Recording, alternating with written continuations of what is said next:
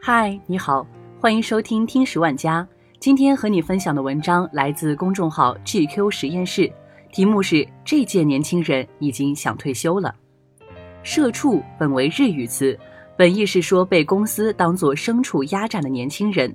即将过去的2018年里，社畜成为了职场年轻人自嘲的常用语。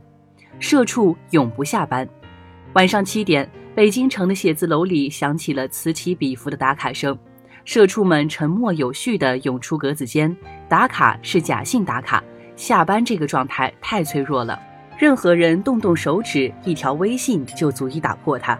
第二，有个急活拉群了哈，这是一个开闸指令，50条未读消息瞬间涌入。这一切都发生在社畜有机会说不之前。从公司离开到回家接着加班，中间有不到1小时的喘息。地铁像从 CBD 心脏发出的血管，把被榨干的社畜一般一般地蹦回郊区。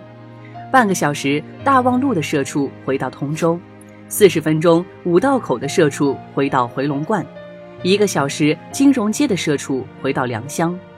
社畜在地铁上打开攒着缓存的日剧，微信的弹出窗口会时不时阻碍剧情的连贯性。这时有一些朋友会来试图约一场明天晚上的饭局。为什么会有人可以在工作日的晚上约饭？社畜很容易忘记，这世界上大多数人都是18点准时下班的，非要约饭也不是不行，只是没人想和随时掏出电脑加班的人一起涮火锅。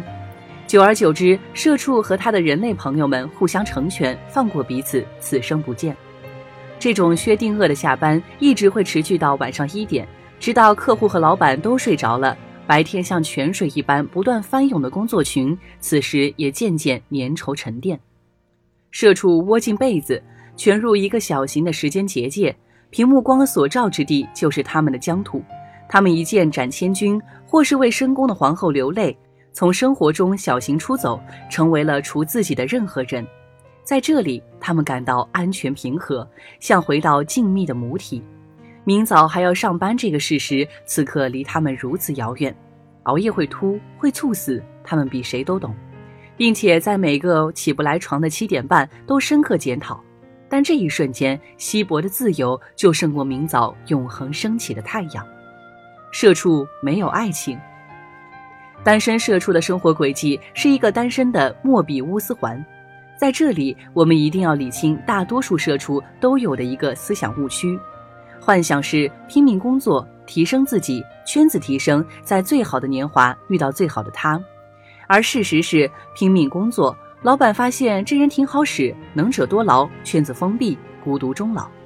长此以往，某人一抬头就会猛然发现，人呢？Hello，怎么都脱单了？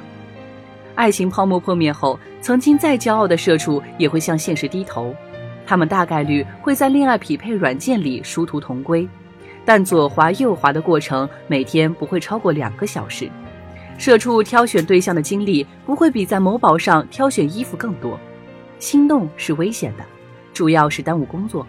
社畜也进化出了一套自我保护机制，当极其偶尔的遇到1-2个心动的信号，心中的小鹿就会把烟一掐，一拍大腿，猛然跳起。算了老哥，明早就忘了。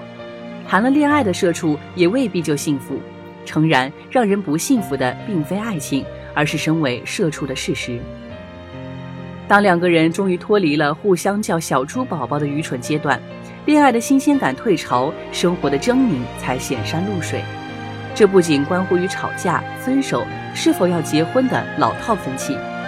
2个人加班的时间一定要错开，这是保证恋爱生活平稳运行的基底。当一个人崩溃的时候，另一个人势必要相对情绪稳定。当一个人加班到昏迷的时候，另一个人势必要相对活蹦乱跳。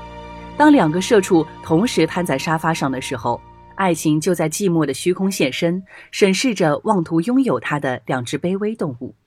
电视自顾自地打开，播放着一些《如懿传》、《创造101》或心动的信号。如果剧情进行到某一刻，他们还有那么3言2语但不约而同的吐槽，爱情将在此刻闪光。社畜工作值得。工作诚然令人焦虑，社畜解决焦虑的方式是以毒攻毒，越努力越焦虑，越焦虑越努力。每个社畜都经过一段拼命努力的时光，标配是随身携带 Kindle， 听公开课入睡，但最重要的努力还是拼命工作，这是每个社畜生命里最重要的组成部分。社畜也曾经幻想着可以抽中信小呆的锦鲤大奖，但看到那串长长的中奖清单，他们又犹豫了。玩遍全世界虽好，但这么久的假也太耽误工作了吧，幸好没中奖。虽然社畜们还经常把干不了挂在嘴边，但这是一种欲拒还迎的撒娇。事实上，社畜通常是一定范围内工作最认真的那个人。就像前面一直强调的，拼命工作是社畜生命里最重要的组成部分。同样，也不要相信社畜们在崩溃时大吼的那句“不想活了”。无论生活如何狼狈，他们内心深处仍有一个纯真的角落，少年般执着地咬着牙，相信明天会更好。明天会更好，这句话太久远了，是谁说的已不可考，它也太土了，没有人会宣之于口。但它就像出厂设置一样，自然而然变成每个人的本能的毒性。有的时候，这个世界自己都不知道明天会不会更好，他们还在这么笃信着。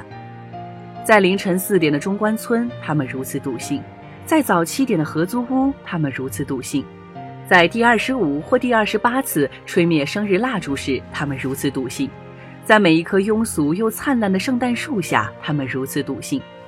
他们相信巨人会死于堂吉诃德脚下，西西弗斯的巨石终将立于山巅。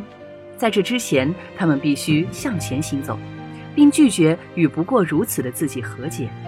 夜深了，此刻向窗口望去，平均每个亮点里有4个社畜蜷进被窝，在这个时间结界里缓慢自愈。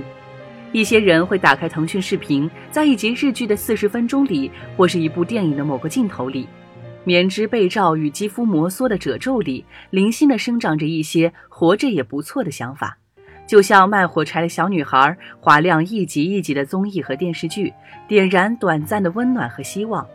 白天被剥夺的一切敏感情绪，在夜里重新生长触角。这里有你想过的生活，想成为的样子，有你忍住的泪水，有生活欠你的一场大笑。